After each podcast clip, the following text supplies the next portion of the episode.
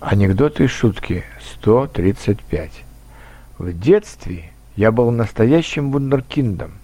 В три года у меня был такой же уровень интеллекта, как и сейчас.